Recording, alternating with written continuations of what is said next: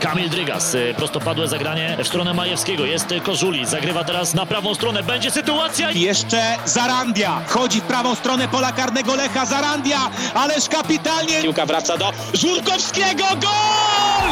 Gol dla Górnika Zabrze! Weszło FM. Najlepsze radio sportowe. Dobry wieczór, rozpoczynamy dzisiejsze Stadio Weszło. Krzysztof Rot, a moim i Państwa gościem będzie dzisiaj człowiek, dla którego ciolizmo było pierwszym słowem w życiu, Marek Batkiewicz. Dzień dobry, cześć. E, Marek, jeżeli, jeżeli nas słyszysz, to coś powiedz. Cześć, słyszę was. E, dobry wieczór i witam wszystkich. Fantastycznie, wreszcie się słyszymy. E, słuchaj, myślę, że zaczniemy sobie od tego, jak, jak ty oceniasz, gdybyśmy, e, gdybyśmy dziś, e, inaczej, gdybym przed sezonem powiedział ci, w jakim momencie będzie Atletico, e, no przed listopadową przerwą na kadry, tak, czyli mamy cztery punkty straty do lidera, jeden mecz rozegrany mniej. W Lidze Mistrzów ta sytuacja niezbyt dobra, ale jeszcze do wyciągnięcia jak najbardziej. Czy ty byś taką sytuację wziął, czy jednak patrząc też na to, jak przebiegał do tej pory sezon Atletico, czy oczekiwałbyś czegoś więcej? Wiesz co, punktowo to nie wygląda najgorzej, bo faktycznie ta strata do lidera nie jest duża.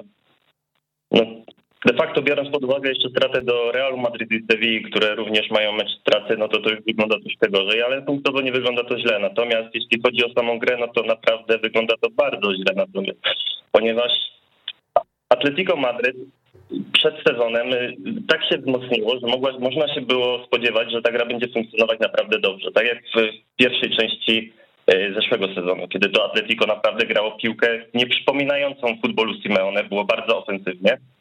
Atletico potrafiło strzelić sześć bramek Granadzie. Atletico też było niesione powiedzmy formą Suareza, też jego chęcią zemsty, formą Jorente, zmianą tą taktyki, która potrafiła zaskoczyć rywali, ale obecnie to wygląda w ten sposób, że te trybiki przestały działać tak naprawdę, bo można wziąć pod uwagę fakt, że sama obrona nie funkcjonuje bardzo dobrze. To nie jest monolit, to nie jest drużyna przypominająca futbolu Simeone. Więc biorąc pod uwagę wszystkie te czynniki, ja bym po prostu nie wziął tego jakby awansem na początku, na początku rozgrywek, że w, w listopadzie to wygląda tak, jak wygląda.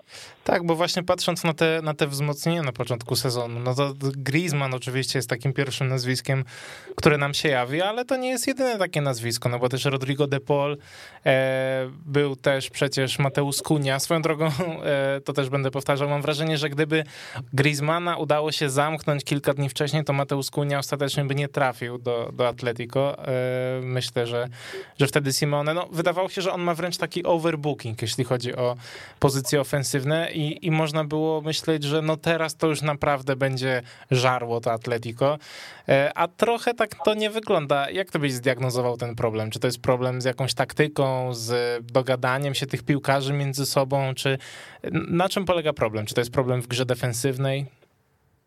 Znaczy, biorąc pod uwagę, jeszcze wrócę do tematu Kuni, faktycznie Atletico na pewno by nie kupiło napastnika, wiedząc, że już ten Griezmann przychodzi. To jest złe zaplanowanie okienka transferowego, które na papierze wyglądało w porządku, ale mając na uwadze, że Griezmann przychodzi, to wówczas 25 milionów nie idzie na Kunię, tylko idzie na obrońcę, a i bo właśnie obrona stała się największym problemem Atletico. Bo Hermoso i, i Felipe popełniają mnóstwo błędów indywidualnych, które nie zdarzały im się w tym zeszłym sezonie środek pola y, funkcjonuje bardzo słabo. Tak naprawdę przyjście De Paula bardzo wzmocniło Atletico, bo to jest świetny piłkarz, ale z drugiej strony to też on walczy z Jorente o, o miejsce w składzie, a Jorente jest lepszy w destrukcji. I tak naprawdę mi się wydaje, że właśnie ten e, środek pola, który już nie ma takiego animuszu w tej defensywie, jak e, za kadencji Simony zawsze było, plus, plus ta defensywa, która popełnia mnóstwo indywidualnych błędów. Ja już nie mówię tylko o środkowych obrońcach, ale też wahadłowi do, tak naprawdę Carrasco i Trippier, kiedy no, nie gra w czwórce z tyłu, a Trippier grał i zawsze, zawsze w tej defensywie nie prezentował się okazale, no i biorąc te wszystkie czynniki do kupy, no to mamy naprawdę kabaret z tyłu. Mhm, czyli bardziej byś to zrzucił na na takie, powiedzmy, właśnie te indywidualne kwestie, indywidualne błędy w defensywie, no bo wydaje się, że w ofensywie to Atletico wygląda w miarę podobnie do tego, jak zawsze wyglądało. To znaczy nie ma jakiegoś spadku jakości, jest Luis Suarez, y, Ferreira Carrasco jest w super formie, naprawdę.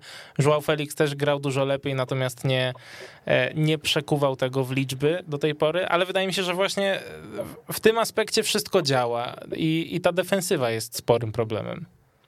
Tak, to prawda. Na początku faktycznie był nieco marazm z tym atakiem, bo Korea wrócił po Copa America. Suarez też nie był w takiej formie, jaką, jaką oczekiwano. Griezmann dopiero był po transferze, więc też nie był do końca przyzwyczajony do nowej gry, jaką prezentowało Atletico. Ale ci zawodnicy zaczęli się jakby docierać, więc wydaje mi się, że faktycznie atak zaczął spełniać spełniać te wymagania, jakie kibice przed nimi stawiają. Natomiast e, faktycznie defensywa no, gra bardzo słabo. I szkoda, że właśnie nie, nie pomyślano o wzmocnieniu tej linii podczas okienka transferowego.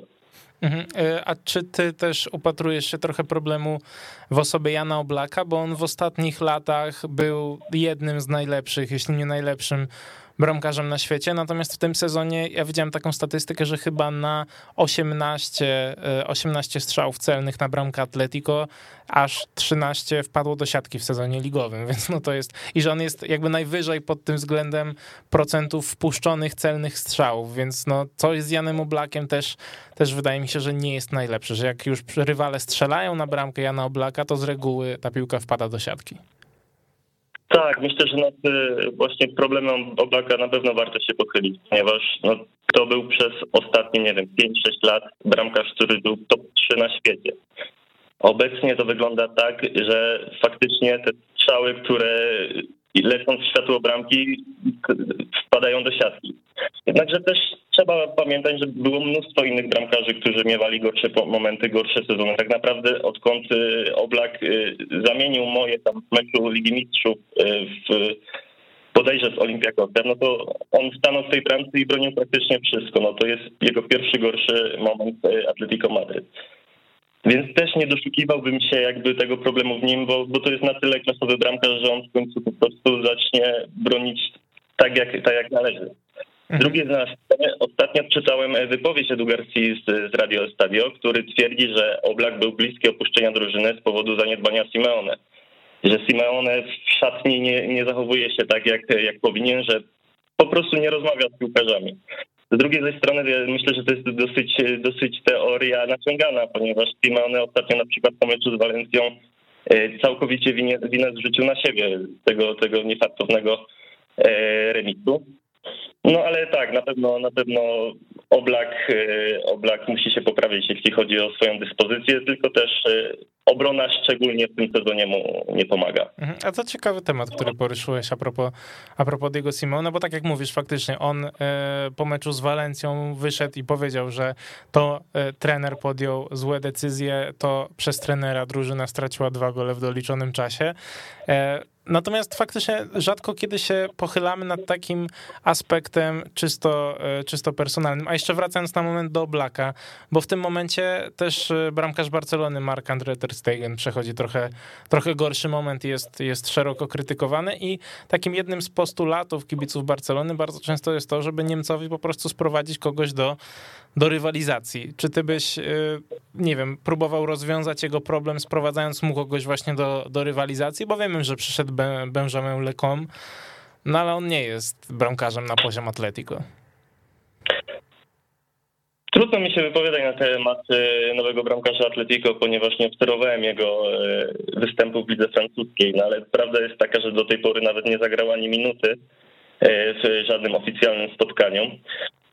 W zeszłym sezonie bramkarzem był Iwo Grbicz, który dobrze prognozował. Teraz jest na wypożyczeniu w Lille, gdzie radzi sobie całkiem nieźle, ale zdarzają mu się, zdarzają mu się błędy. Także może faktycznie dobry bramkarz na łapce byłby jakimś byłby dla, dla Oblaka pewnym, pewną motywacją, ale no wydaje mi się, że jaki bramkarz nie był drugi, to Oblak bronił bardzo dobrze, więc też ciężko szukać e, jakby winy w czymś, co dobrze funkcjonowało przez ostatnie 5-6 lat. Mhm, no pewnie, pewnie tak. Ja jestem mimo wszystko ciekaw faktycznie, jak to wygląda jakoś tak głębiej w szatni y, z Diego Simeone, bo, bo faktycznie może jeżeli było tak, że, że Jan Oblak chciałby odejść, to gdzieś ta motywacja nie jest na takim poziomie, na jakim, na jakim powinna być. Y, w ogóle ten aspekt zarządzania kadrą, trochę jeśli chodzi o Diego Simeone, mam wrażenie, że E, jest poruszany dość często i chyba najczęściej, e, jeśli chodzi o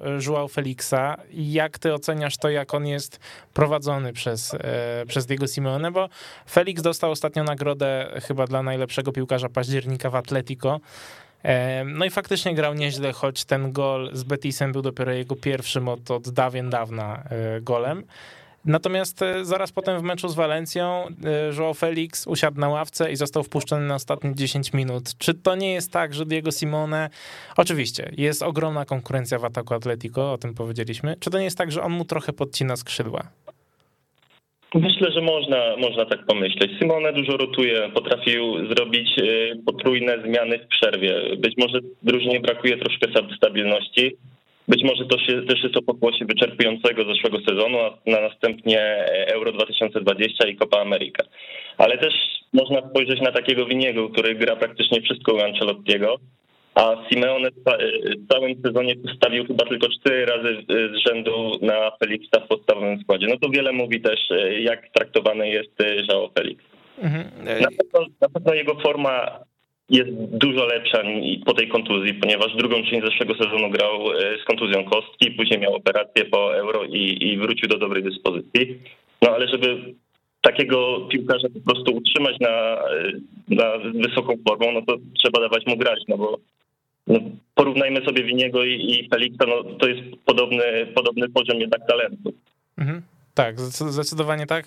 Choć mam wrażenie, że takimi deklaracjami, jak e, jakiś czas temu chyba właśnie Felix powiedział, że, że on może być na poziomie Mbappe i Halanda, że trochę, trochę tym sobie nie pomaga, a z drugiej strony no też taka pewność siebie jest, e, jest potrzebna. To, co powiedziałeś jest ważne, bo Vinicius w tym sezonie rozegrał już bodajże chyba 14 meczów z rzędu w wyjściowym składzie. No to to jest dość duża liczba jak na tak młodego piłkarza, a z drugiej strony mamy właśnie takiego Felixa. E, czy powiedz mi, czy Joao Felix, e, bo to jest taka rozmowa, która się ciągnie tak naprawdę od kiedy on trafił do Atletico. Czy nie wydaje ci się, że to, że to nadal jest piłkarz, który trochę trochę nie pasuje do, do tego Atletico i któremu na dobre by wyszedł e, jakiś transfer? Czy, czy myślisz, że w końcu Diego Simone zacznie mu ufać trochę, trochę bardziej? Bo są tacy piłkarze właśnie jak Felix, czy nie wiem, czy Eden Hazard też jest takim piłkarzem, którzy łapią pewność siebie i łapią dobrą formę e, nie pracą na treningach, tylko występami w meczach, a tego wydaje mi się, że Diego Simone go trochę pozbawia. Myślę, że jeśli Simeone faktycznie nie, konsekwentnie nie będzie stawiał na Felixa, no to tutaj tego e, tej, tej wzrostu formy nie będzie można oczekiwać, no bo to faktycznie jest piłkarz, który potrzebuje który potrzebuje grać od deski do deski wszystko, e, żeby mógł pokazać swoje walory, bo on potrafi przetruskać cały mecz i pokazać magię, więc no jeśli Simeone oczekuje takiej magii, to nie może mu dawać 10-15 minut, tylko naprawdę więcej. A wszystko, wszystko inne będzie konsekwencją tego, że Felix będzie rozczarowany i w końcu faktycznie będzie chciał odejść. Tak, to prawda. No to, ta, ta sytuacja na pewno nie ma zbyt, powiedzmy, łatwego, łatwego rozwiązania. Zobaczymy, jak na to zareaguje Diego Simeone. Y, a idąc dalej, jeśli chodzi o formę całego Atletico, ona była no, słusznie kwestionowana przez cały sezon, bo y, brakowało takiej pewnej, pewnej siebie gry. Y, natomiast przyszedł mecz z Realem Betis i w tym meczu z Realem Betis Atletico zagrało fantastyczny mecz, najlepszy mecz w sezonie dotychczas. I wydawało się, że to już jest ten moment, w którym wszystko będzie szło y, do przodu, że dobrze wyglądali ci piłkarze, że nawet właśnie Felix y, wszedł i strzelił gola. No, powiedzmy, że potem nie potoczyło się tak, jak to miało wyglądać. Y, mecz z Walencją również był całkiem niezły w wykonaniu Atletico, natomiast ta, nie wiem, czy to jest brak w koncentracji, czy to jest brak w no, no, nie wiem, w czym to jest brak, żeby wygrywając w 92 minucie 3 do 1 ostatecznie zremisować 3 do 3 i, i stracić dwa punkty. Y, jak ty oceniasz to spotkanie? Czy tam zabrakło właśnie koncentracji, czy to faktycznie Diego Simeone swoimi zmianami coś tam na tyle pozmieniał, że, że to nie wyszło? Te zmiany na papierze nie wyglądały źle tak naprawdę, bo wszedł Herrera, który miał utrzymać balans w środku pola, wszedł Felix y, za Suareza, czyli też gra nie miała być defensywna, czyli tylko Atletico też miało coś tam do przodu y, pokazywać. No ja bym winił jednak y, zawodników i ich błędy indywidualne, bo kiedy mamy sytuację, że Atletico wychodzi z kontrą przy, przy wyniku 3-1 i Kondogbia zamiast zagrać piłkę do wolnego Felixa idzie na przebój, traci piłkę i leci kontra i, i i Walencja strzela na 3-2, no to, to ewidentnie jest to wina piłkarzy. No tylko myślę, że takie schematy taktyczne nie wymagają, od, nie, nie, można wymagać od piłkarzy, żeby nie wiedzieli takich rzeczy. No oni muszą wiedzieć, y, co grają tak naprawdę, a takie błędy, które popełniali Felipe, Kondogbia w tej sytuacji, czy, czy wcześniej Hermoso, no, no, tego się nie pokazuje, jeśli chce się aspirować do bycia mistrzem Hiszpanii. Mhm, czyli myślisz, że to są kwestie raczej związane z motywacją? Tak, myślę, że tak. Y, no, samo na przykład statystyka expected goals. Atletico miało bodajże 2,5, Valencia niewiele ponad 1. No tutaj poza tym 80 minut, tak jak Simeone mówił, Atletico przeważało, było drużyną lepszą. No tutaj jakby brak, brak koncentracji, motywacja w ostatnich minutach, no plus ta defensywa. Kiedyś Atletico chodziło za drużynę, która przy wyniku 1-0 mecz wygrywała, teraz no dzieje się inaczej. Mm -hmm, tak, to, to zdecydowanie jest prawda. W ogóle La Liga nam w ostatnim, ostatni weekend zaoferowała niezłe widowiska, bo i Barcelona straciła prowadzenie 3 do 3, skończyło, 3 e, do 0, skończyło się na 3 do 3, e, też teraz Atletico, e, Atletico też na, na Mestaja raczej nie będzie wspominało dobrze tego, tego spotkania. Czyli jeżeli patrzymy na to, na to Atletico obecnie, oczywiście sporo piłkarzy pojechało na zgrupowania kadr, więc to nie jest tak, że nagle wszyscy będą mieli czas, żeby jakoś tam odpocząć, trochę się zdystansować od tego wszystkiego i przepracować niektóre rzeczy. Y, no ale generalnie, czy ty jesteś optymistą patrząc w przyszłość, czy raczej te ostatnie mecze, y, jeszcze o Liverpoolu sobie za sekundę porozmawiamy, y, czy one mówią ci, że nie do końca wszystko dobrze wygląda? No raczej to drugie. Nie uważam, żeby to dobrze wyglądało i to też e, dobrze nie rokuje. Na pewno wiele drużyn nie da powrót Marcosa Jorente i Tomasa Lemara, mimo że Jorente na początku tego sezonu spisywał się dosyć słabo. Ale myślę, że powrót e, faktycznie Jorente do środka pola da tej drużynie troszkę balansu, że dużo wydolności i, i dużo zadziorności, bo też problemem Atletico jest to, że kiedyś była to drużyna, która walczyła o każdą piłkę. No teraz tego nie widać. Oczywiście jest to też kwestia tego, że drużynie są zawodnicy bardziej uzdolnieni technicznie, zawodnicy, którzy chcą grać do przodu. Kiedyś Atletico w środku pola grali Thiago i Gabi, a teraz e, mamy De Paula, Jorente, Koke, Lemara i tak dalej. Więc to też jest, e, to wszystko jest e, swoją, ma swoją konsekwencję. Ale z drugiej strony no też nie można popełniać aż takich błędów w defensywie jeśli jest się zawodnikiem grającym na takim poziomie. Mhm, to, to przejdźmy sobie w takim razie do tego, do tego meczu z Liverpoolem. E, ja mam taką tezę po tym spotkaniu, oczywiście ta teza nie jest, nie jest niczym nowym, e, że właśnie takie mecze pokazują, że nawet tym najlepszym hiszpańskim drużynom cały czas czegoś brakuje w rywalizacji z tymi najlepszymi, na przykład angielskimi. Myślę, że dorzuciłbym do tego grona jeszcze, jeszcze Bayern Monachium, niekoniecznie PSG. Czy takie mecze nie pokazują właśnie, że, że nie wiem, że Liga Mistrzów to jest jakieś coś nieosiągalnego jeszcze na przykład dla Atletico, czy dla Realu, czy dla Barcelony e, i raczej trzeba się skupić na rywalizacji e, w, no, na krajowym podwórku, bo w tym spotkaniu e, mam wrażenie, że Atletico nie istniało. Oczywiście duży wpływ ma na to czerwona kartka dla Felipe, natomiast przed tą czerwoną kartką Atletico też nie grało jakiegoś niesamowitego spotkania. No tak naprawdę przed czerwoną kartką Phil Felipe Atletico grało równie fatalnie jak po czerwonej kartce Felipe i tak naprawdę ta czerwona kartka nic nie zmieniła. Atletico wciąż, wciąż grało słabo, a jeśli chodzi o hiszpańskie drużyny w Mistrzów, to myślę, że ciężko wrzucać wszystkie te trzy drużyny do jednego worka, ponieważ każda z nich e, zmaga się z innymi problemami. Atletico zmaga się z problemem defensywy, Barcelona jest kompletnie niepoukładana nie i teraz będzie miała nowego szkoleniowca. Natomiast myślę, że najlepszej sytuacji jest Real Madryt, który swoją piłką jednak najbardziej przypomina najlepiej grające drużyny w Europie. Grają szybką, ofensywną piłkę.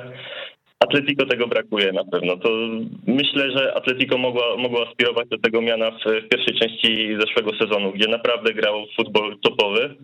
A teraz, teraz no, tak to nie wygląda. No, jestem zdania, że faktycznie e, jeśli Atletico wróci na dobre tory, to będzie mogło konkurować z tymi najlepszymi, ale tak jak mówiłem wcześniej i to będę cały czas powtarzał, bez, bez zmian, nie wiem czy personalnych, czy taktycznych, jeśli chodzi o grę w defensywie, to się nie będzie. Trochę taki negatywny wydźwięk mimo wszystko ta nasza rozmowa, więc na sam koniec chciałbym e, trochę od tego odejść i porozmawiać o temacie, który był dość kontrowersyjny w Hiszpanii i też, e, i też w Polsce mimo wszystko. E, pojawiła się tutaj spora krytyka. Po pierwsze, Twoja ocena zachowania Diego Simeone, który po meczu z Liverpoolem no zbiegł do szatni, tak jak to zawsze robi, nie, nie zbijając wcześniej piątki z Jurgenem Kloppem. Niemiec miał z tym odrobinę problemu. E, nie zbyt chyba mu to przypadło do gustu. No a drugi, drugi aspekt to oczywiście to, jak dużo, mam wrażenie, takiej sportowej agresji było w piłkarzach Liverpoolu. Jakby trochę w nich cały czas siedział tam ten mecz przegrany na Enfield, przegrany w ogóle dwumecz e, w Lidze Mistrzów. Tak, jeśli chodzi o sytuację Simeone, no to ja nie mam nic do dodania innego, co, co, co jest powtarzane w hiszpańskich mediach. No Simeone zawsze po, po meczach schodzi do szatni. E, jest to u niego standard. Wiele razy już tłumaczył, że on po prostu nie lubi tego robić po meczach, ponieważ tak, tak, tak, takie sytuacje mogą wytworzyć e, jakieś negatywne emocje. Zawsze wita się z, z trenerami przed meczem. Natomiast Klopp, no myślę, że chciał tylko zaognić e, atmosferę. I sam Klopp nie jest święty. Dobrze, dobrze pamiętam jego wypowiedzi po e, zeszło, zeszłorocznym meczu, meczu z, e, właśnie w, w fazie pucharowej Ligi Mistrzów, kiedy no, w sposób wręcz chamski wypowiadał się o grze Atletico, że, że to nie jest dobry futbol, to nie jest, jak to Jurek Engel mówił, futbol na tak. I myślę, że z, przez Klopa też wtedy brzmiało dużo, dużo rozgoryczenia i na pewno nie jest to odpowiednia osoba, żeby, żeby krytykować e, Simeone właśnie w tym aspekcie. A czy właśnie ten taki, to takie nastawienie dość, dość agresywne mimo wszystko i piłkarzy i też w ogóle kibiców, to też się przełożyło, e, co mnie trochę zaskoczyło, szczerze mówiąc.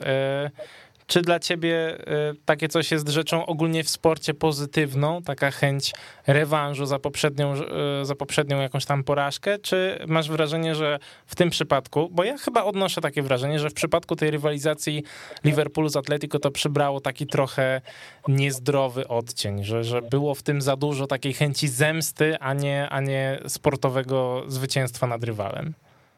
Na pewno chęć rewanżu w piłce nożnej to jest fajna rzecz, ponieważ e, powiedzmy odbicie sobie jakiejś e, druzgodzącej porażki poprzedniej może wpłynąć motywująco na zespół, ale z drugiej strony mogło to przyjąć zbyt, bo to jakby zbyt wyolbrzymione. Faktycznie tak jak mówisz, no bo tak naprawdę to, to jest faza grupowa. No, jeśli takie sytuacje, do takiej sytuacji doszłoby powiedzmy w fazie pucharowej, no to okej. Okay ale tak jak w ogóle ten mecz był y, podbity w social mediach, tak jak, jak, jak zachowywali się kibice na stadionie, tak też jak sami piłkarze nie, grali dosyć agresywnie, ale też później przełożyli się na piłkarzy Atletico, którzy w meczu, w meczu rewanżowym grali jeszcze, jeszcze ostrzej niż piłkarze Liverpoolu, no to, to, to nie jest y, dobre wyjście. No ale też nie chcę, nie chcę wyjść na hipokrytę, ponieważ Atletico ostry futbol grało zawsze i dopiero ostatnio troszeczkę spuściło z tonu, a pamiętamy jak wszyscy narzekali na to Atletico, które grało perfidnie i taka jest prawda. No. Tak, to, to zdecydowanie jest prawda. E, Marek, ja ci za dzisiaj serdecznie dziękuję. Był z nami Marek Batkiewicz, kibic Atletico. Dzięki. Dzięki. Dzięki wielkie. E, ja zapraszam na krótką przerwę i za chwilę wracamy na antenę. Weszło FM. Najlepsze radio sportowe. I wracamy na antenę Weszło FM i jest już z nami Michał Gajdek, socio Barcelony, portal No Camp No. Cześć Michał. Cześć Krzysiek, dobry wieczór wszystkim. Słuchaj, no zaczynamy od tematu wiadomego. Rozpoczyna się nowa era w Barcelonie, era Szawiego. E, z tego co widziałem, e, bo Adrian Białkowski wrzucał bardzo dużo też materiałów z prezentacji Szawiego. E, miałem wrażenie, że naprawdę dawno w Barcelonie nie było takiego entuzjazmu i takiej nadziei związanej z przyszłością. Tak, na pewno, na pewno to jest racja. E, I myślę, że to też jest jeden z powodów, dla którego właśnie Xavi został wybrany na nowego trenera, bo po prostu Barcelona potrzebuje teraz takiego pozytywnego impulsu no, w tej ciężkiej sytuacji e, już od dłuższego czasu. E, tak naprawdę brakuje jakichś dobrych wiadomości, cały czas wiadomości średnie się przeplatają z wiadomościami złymi, z wiadomościami bardzo złymi. Jak już się pojawia jakaś dobra informacja, to zaraz się psuje, jak na przykład powrót Ansu Fatiego, no to potem znowu dostaje, dostaje kontuzji. E, to samo z Usmanem Dembele na przykład ostatnio, więc e, niewątpliwie taki impuls jest potrzebny. No, myślę, że też spore znaczenie ma to, że Xavi przez swoją przeszłość w Barcelonie też nie da się ukryć, E, przypomina te najlepsze czasy i to czasy, które jednak większość kibiców Barcelony pamięta, no bo nie oszukujmy się, jak Ronald Koeman przychodził, to też była absolutna legenda klubu, natomiast mało kto, e, może nie mało kto, ale jednak e, spora część kibiców Barcelony no nie miała żadnych wspomnień z Ronaldem Kumanem z boiska, tak? To były po prostu odległe czasy i raczej taki szacunek po prostu na podstawie tego, co się kiedyś obejrzało w jakichś skrótach, tak, słynnej bramki na Wembley, a tutaj E, mamy rzeczywiście do czynienia z sytuacją, w której zawodnik, którego chyba zna każdy kibic z ostatnich lat, który był wszędzie, e, wraca do klubu, zawodnik, który jest kojarzony z największymi sukcesami, któremu wróżono to zostanie trenerem od ładnych paru lat, e, wobec czego moim zdaniem no, z tego głównie ten entuzjazm wynika. Mhm. A powiedz mi taką rzecz, może trochę od tej strony pesymistycznej najpierw. Czy to by się nie wydaje trochę, że jeżeli, oczywiście życzymy, życzymy Szawiemu szczęścia, bo, bo to by była bardzo też fajna, e, fajna historia, jakby mu się po prostu wiodło, a wydaje mi się, że patrząc przynajmniej na te takie początkowe informacje na temat jego, jego rządów, o których sobie też za moment porozmawiamy, e, no to wszystko zapowiada się dość optymistycznie dla Barcelony.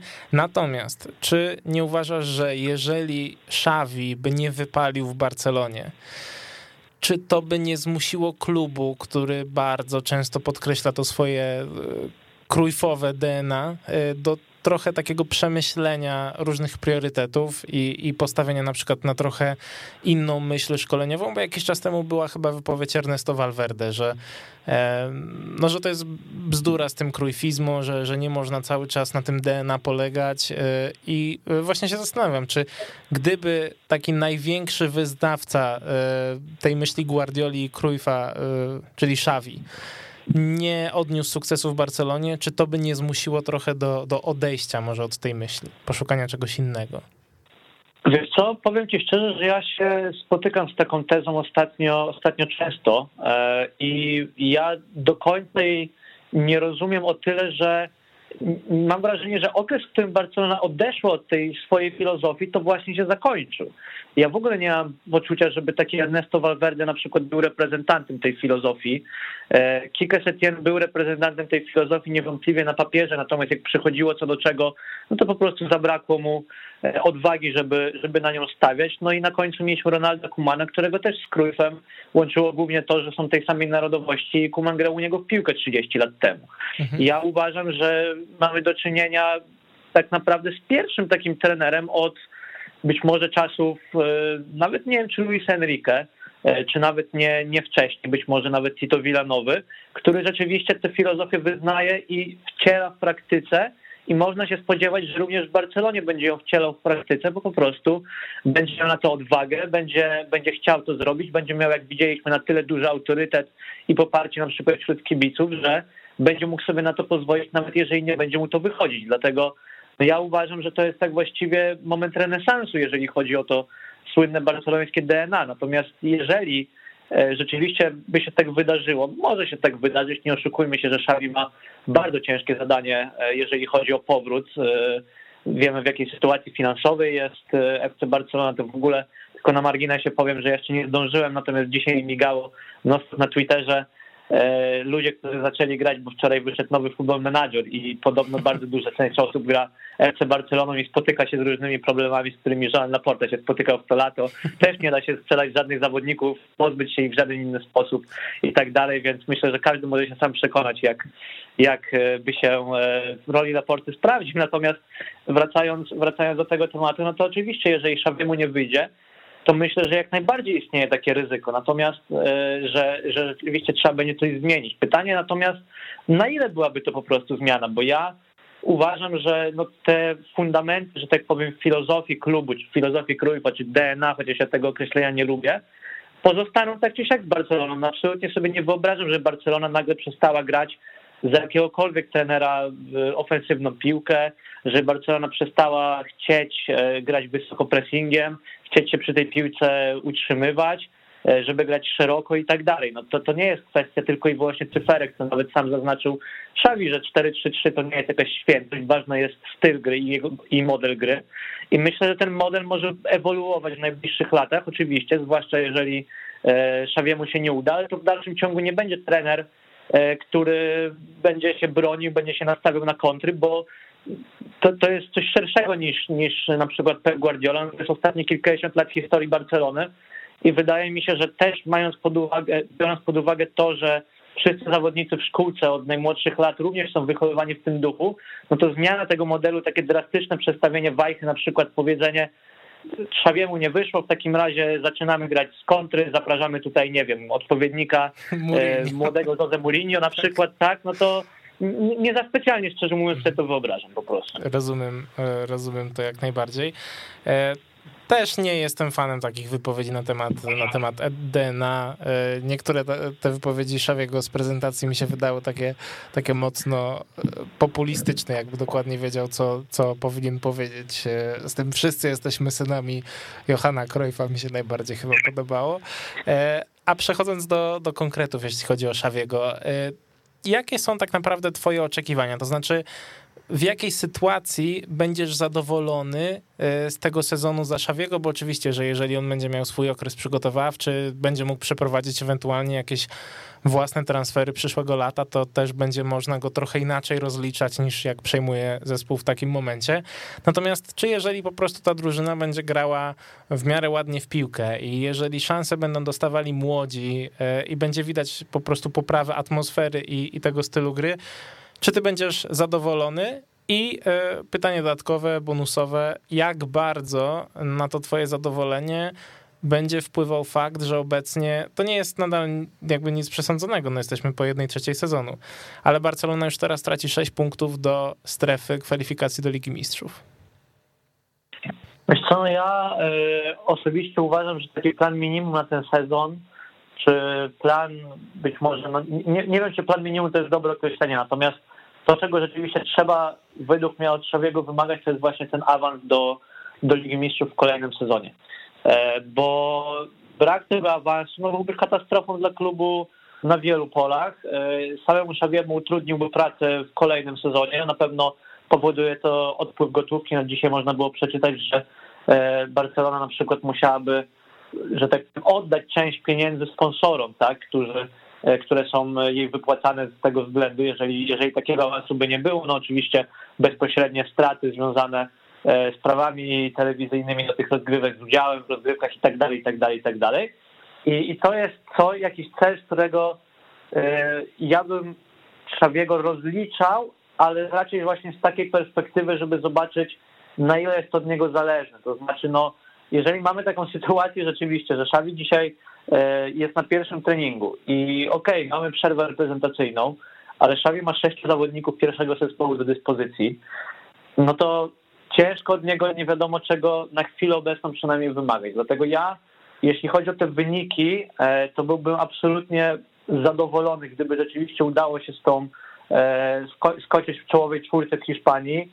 Jeżeli chodzi o, o to, co się stanie w Lidze Mistrzów, E, no to tutaj znów fajnie byłoby jednak wyjść z grupy, bo nie wyjście z grupy jest jednak, nie oszukujmy się, historyczną trochę porażką Barcelony.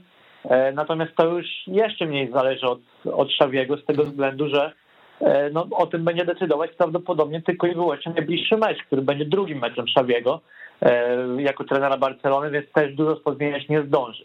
Ale poza tymi kwestiami wynik, wynikowymi, e, no ja się staram być spójny pod tym względem, tak? To znaczy w zeszłym sezonie miałem dokładnie takie same oczekiwania od Ronalda Kumana. W tym sezonie miałem dokładnie takie same oczekiwania od Ronalda Kumana, jeżeli chodzi o wyniki. Natomiast bardziej decydujące to, jak będziemy te prace oceniać, to jest zdecydowanie to, jak będzie wyglądać sama gra, a nie jakie wyniki będą osiągane, na, przynajmniej na samym początku w jej, e, w jej efekcie. No, wydaje mi się, że tak jak wspomniałeś, e, stawianie na młodych na pewno. Ja przede wszystkim chciałbym zobaczyć rozwój zawodników, bo trochę mam takie wrażenie, o ile potrafię docenić Kumana za to, że rzeczywiście on na tych młodych postawił, e, niektórych przynajmniej, czy to z obowiązku, czy E, czy z przymusu, czy, czy z własnej woli, to jest osobna kwestia, ale też nie wiem, czy się ze mną zgodzisz, no nie mam wrażenia, żeby na przykład taki Pedri był lepszym piłkarzem niż był rok temu. Mam wrażenie, że to jest dokładnie taka sama sytuacja, jak na przykład z Ansu Fati, że po prostu trafia ci się taki talent, ty nie jesteś go w stanie jako trener zignorować, ale ten zawodnik wcale nie staje się lepszy pod twoją, e, pod twoją opieką. I trochę tak mam ze wszystkimi tak naprawdę zawodnikami Barcelony, obecnie ciężko mi powiedzieć, który z nich gra lepiej tak, po roku prowadzenia przez Kumana niż grał wcześniej. No, były przebłyski, na przykład Frankiego de Jonga i tak dalej, ale w większości to jest jednak klasa tych zawodników samych w sobie i to jest gdzieś moje główne e, zadanie dla Szawiego, moje oczekiwanie w stosunku do niego, żeby zobaczyć taki progres nie tylko drużyny, no bo to jest naturalne, ale też taki progres indywidualny, żeby było widać, żeby było widać zwłaszcza jak ci młodzi zawodnicy po prostu rosną e, z miesiąca na miesiąc i stają się coraz lepszymi piłkarzami, bo tego mi brakowało trochę. Mhm, to mi się przypomina z kolei wypowiedź e, Santiago Solariego z czasów, kiedy jeszcze był trenerem Realu Madryt, więc przed prawie trzech lat E, gdzie on powiedział właśnie w kontekście Viniciusa, że tak utalentowani piłkarze jak właśnie Vinicius potrzebują e, czasu i doświadczenia, a że doświadczenie zdobywa się za pomocą czasu na boisku, to po prostu potrzebuje czasu. I mam wrażenie, że podobnie to może wyglądać w stosunku do Ansu Fatiego czy Pedriego, że oni sami z siebie są na tyle dobrymi piłkarsko zawodnikami, że tak naprawdę trzeba ich rozwinąć po prostu w kilku aspektach, a, a cała reszta przyjdzie wraz z czasem, razem z łapaniem E, doświadczenia. E, no dobrze, a posłuchaj, a jeżeli Barcelona by nie awansowała e, do fazy Pucharowej Ligi Mistrzów, tylko właśnie na przykład skończyła w Lidze Europy, czy to dla ciebie po pierwsze jest jakikolwiek czynnik, który wpływa na ocenę Szawiego? No bo już ustaliliśmy, że e, o ile awans do fazy pucharowej teraz e, nie zależy w 100% od niego, bo przychodzi po czterech meczach rozegranych w grupie, o tyle już dojście do tego top 4 w sezonie ligowym w jakimś stopniu od niego zależy. Jeżeli Barcelonie nie uda się tego osiągnąć, czy to będzie rzutowało mocno na twoją ocenę Szawiego, czy nie bardzo, no bo też ma to skutki finansowe i takie, że być może jacyś konkretni piłkarze nie chcieliby przyjść do Barcelony, bo ta nie gra w Lidze Mistrzów. To może mieć różne skutki. Wydaje mi się, że e, ciężko tak w tym momencie odpowiedzieć, na pewno zależałoby to od gry i od okoliczności.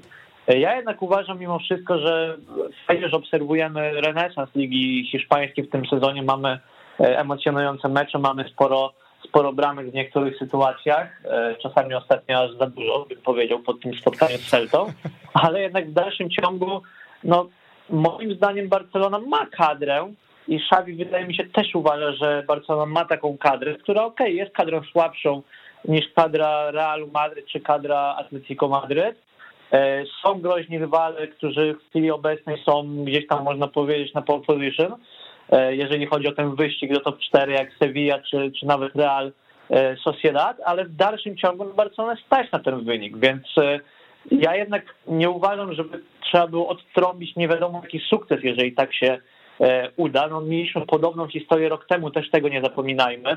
W sytuacji, w której byliśmy w analogicznym miesiącu, no w listopadzie zeszłego roku, no to były takie śmiechy, że przecież Barcelona ma bliżej do strefy spadkowej niż do E, europejskich pucharów, czy niż do mistrzostwa, no a potem się okazało, że przegrała to mistrzostwo tak naprawdę na własne życzenie. Więc to jest jeszcze naprawdę wczesny etap sezonu. Moim zdaniem Szawik dużo tutaj może zrobić. No, problematyczne rzeczywiście jest to, że obejmuje ten zespół w trakcie, e, ale jeżeli mu się nie uda, no to według mnie trzeba będzie spojrzeć na to, dlaczego mu się nie udało. bo y, mam nadzieję, że nie będzie w ogóle konieczności tak na wykonywanie takiego ćwiczenia, ale pytanie, na ile to będą okoliczności od niego zależne, mi się wydaje, że musiałby się stać naprawdę prawdziwy kataklizm, żeby Xavi na początku przyszłego sezonu dalej nie był trenerem FC Barcelony. No, absolutnie sobie nie wyobrażam, że można takiego, takiego człowieka wyrzucić po, po paru miesiącach w momencie, w którym mhm. dało mu się drużynę w środku sezonu. I to jest coś, co jest moim zdaniem najistotniejsze, e, bo sporo się mówiło przecież o tym, że Xavi miał klauzulę, tak, e, którą klauzulę odstępnego, którą Barcelona, czy też sam Xavi musiała zapłacić. No i ta klauzula w tym kontrakcie, z tego co podają media, istnieje zaledwie od maja obecnego roku, bo to w maju Xavi przedłużył kontrakt z Al-Sad, a przedłużył go tylko i wyłącznie dlatego, że nie wierzył to, że FC Barcelona się po niego wkrótce zgłosi. E, tak więc to, że nie zrobił tego Jean Laporta wtedy, to, że Jean Laporta nie zatrudnił Szawiego ewentualnie już nawet po tym przedłużeniu kontraktu, ale w lato, gdy działa się ta cała saga z Ronaldem Kumanem i dopiero stało się to e, na początku listopada, no też według mnie będzie warunkowało decyzje, które niewątpliwie na to Laporta w razie czego będzie podejmował e, i dlatego no absolutnie sobie nie wyobrażam takiego kataklizmu, który musiałby się stać, żeby Xavi nie był trenerem Barcelony na początku przyszłego sezonu. Według mnie niezależnie co się teraz stanie, to dostanie tak czy siak ten swój okres przygotowawczy za rok i wtedy będziemy po prostu patrzeć, ale jak mówię, mam nadzieję, że tego nie dojdzie. Mhm, tak jak e, powiedziałeś, no też mi się wydaje, że Xavi w tym momencie ma naprawdę dużo, dużo zaufania i, i ciężko będzie jakkolwiek rozmawiać o jego zwolnieniu, do, dopiero go zatrudniono. E, I też uważam, że Barcelona ma kadrę, która mam wrażenie jest dość mocno niedoceniana przez to, co z nią robił Ronald Koeman i w kontekście jakby ustawiania tych piłkarzy na boisku i w kontekście e, tego, jak, jak, się o nich, jak się o nich wypowiadał.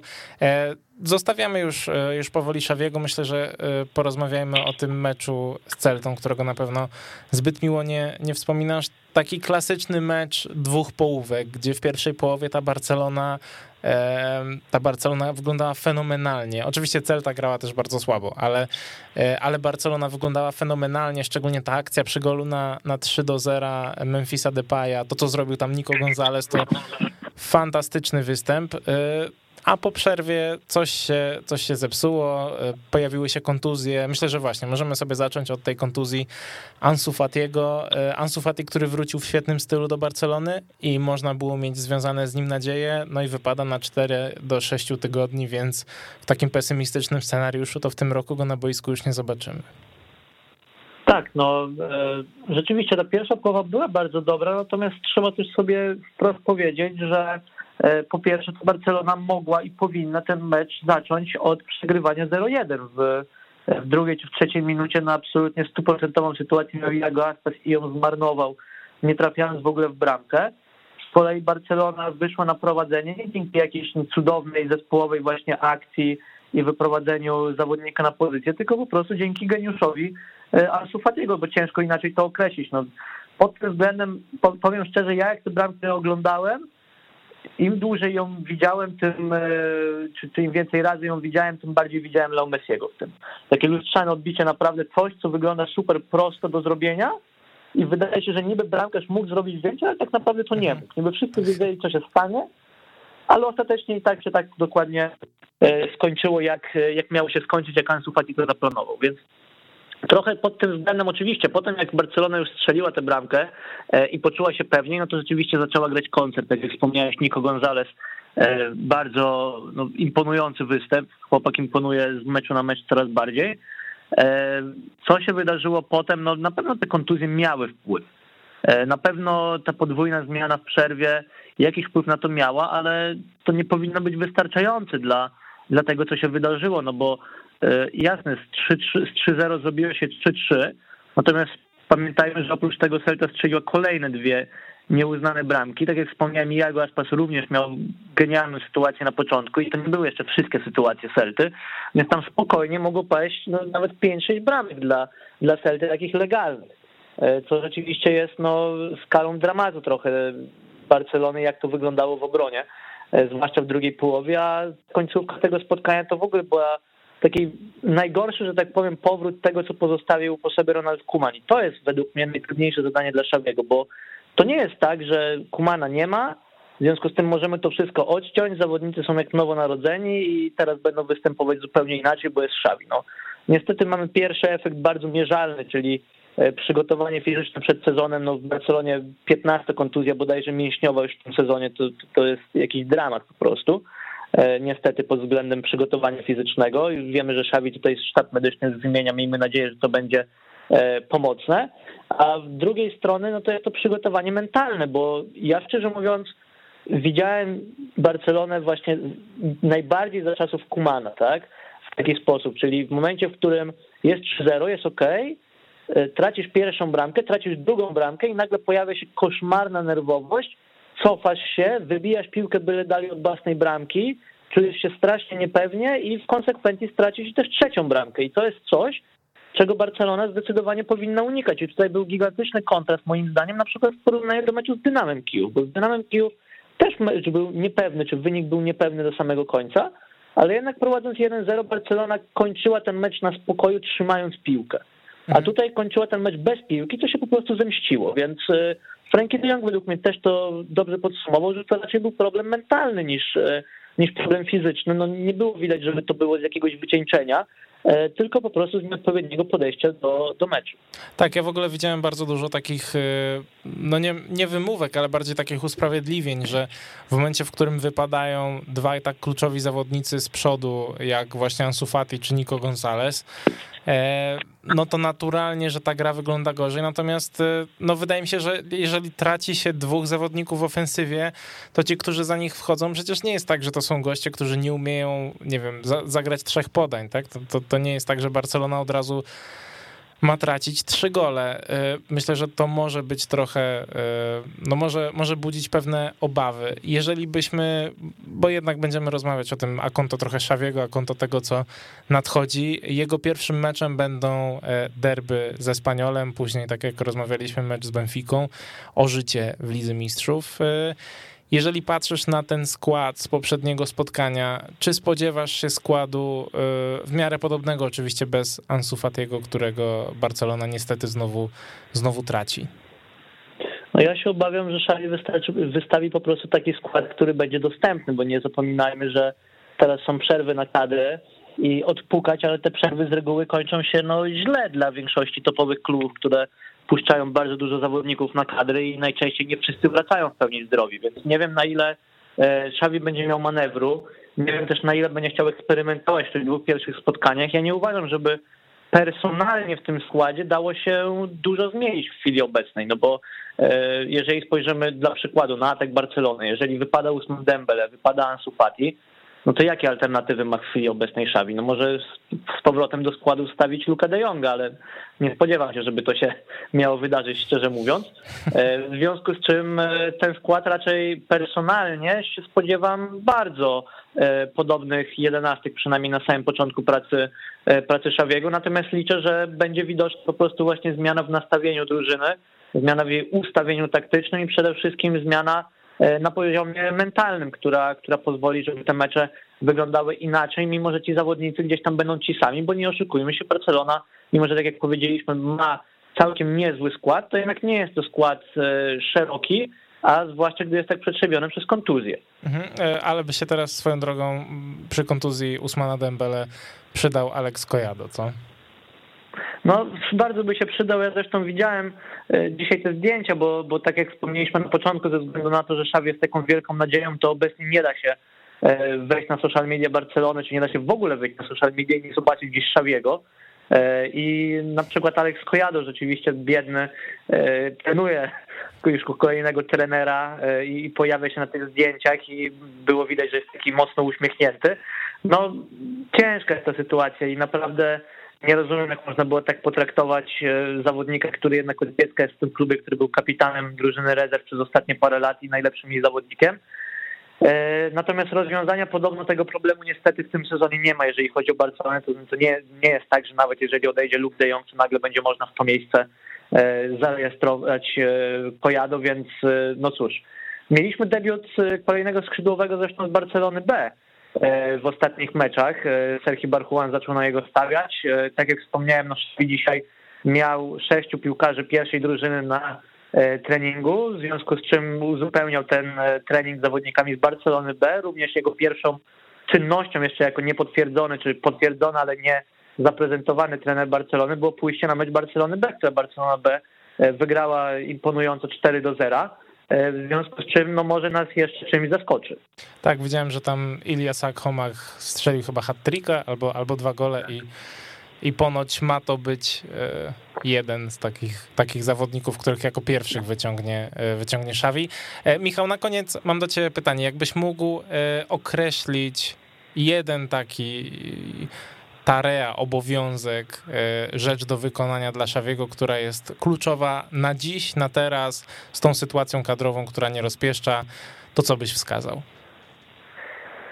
E, mówiliśmy sporo na ten temat, jak Szawi powinien się zachowywać w stosunku do tych młodych zawodników, czego tutaj możemy oczekiwać i tak dalej. Więc na koniec chciałem powiedzieć, że Szawi e, będzie miał również bardzo dużą pracę do wykonania ze swoimi byłymi kolegami z boiska, bo e, jeżeli spojrzymy na to, na tą starszyznę barcelońską, czyli jeżeli mnie pamięć nie myli, to Szawi grał z pięcioma zawodnikami, E, z czego czterech z nich jest kapitanami obecnie Barcelony, tak? Czyli Jordi Alba, e, Gerard Piqué, e, Sergio Busquets, Sergio Roberto oraz Marta de Ter Stegen. I na pewno do każdego z tych zawodników można mieć różnego rodzaju zastrzeżenia, nawet w tych ostatnich meczach. Więc myślę, że tutaj jest spora praca dla Szawiego, żeby postarać się tym swoim byłym kolegom pokazać i żeby wzbudzić w nich E, po prostu no, bardzo jest to nadużywane określenie e, po, po słynnym serialu o, o Bullsach, ale trochę takie last dance, tak żeby ich zaprosić do tego ostatniego tańca, e, bo nie oszukujmy się, że dla większości z nich to będzie powoli koniec przygody z Barceloną, czy z poważną piłką, czy w ogóle z piłką nożną.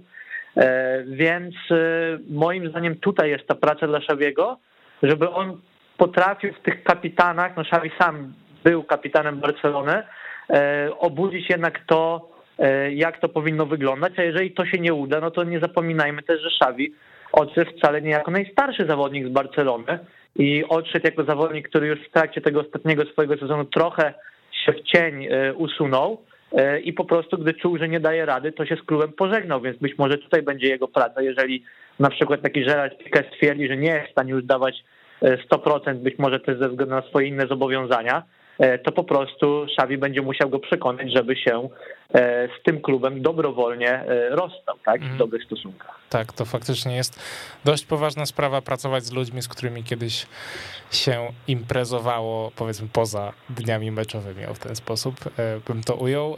Michał, dziękuję Ci bardzo serdecznie za dzisiaj. Przed nami przerwa reprezentacyjna, zaraz potem E, debiut Szawiego, nowa era e, w Barcelonie. Mam nadzieję, że będzie, że będzie w miarę pozytywna. Dziękuję Ci bardzo. Był z nami Michał Gajdek, portal No Camp No. Dziękuję również. Dzięki wielkie. Ja Wam też za dzisiaj serdecznie dziękuję. Słyszymy się za tydzień szerzej o reprezentacji Hiszpanii. To było Stadio Weszło. Krzysztof Rod, pozdrawiam. Hej. Weszło FM. Najlepsze radio sportowe.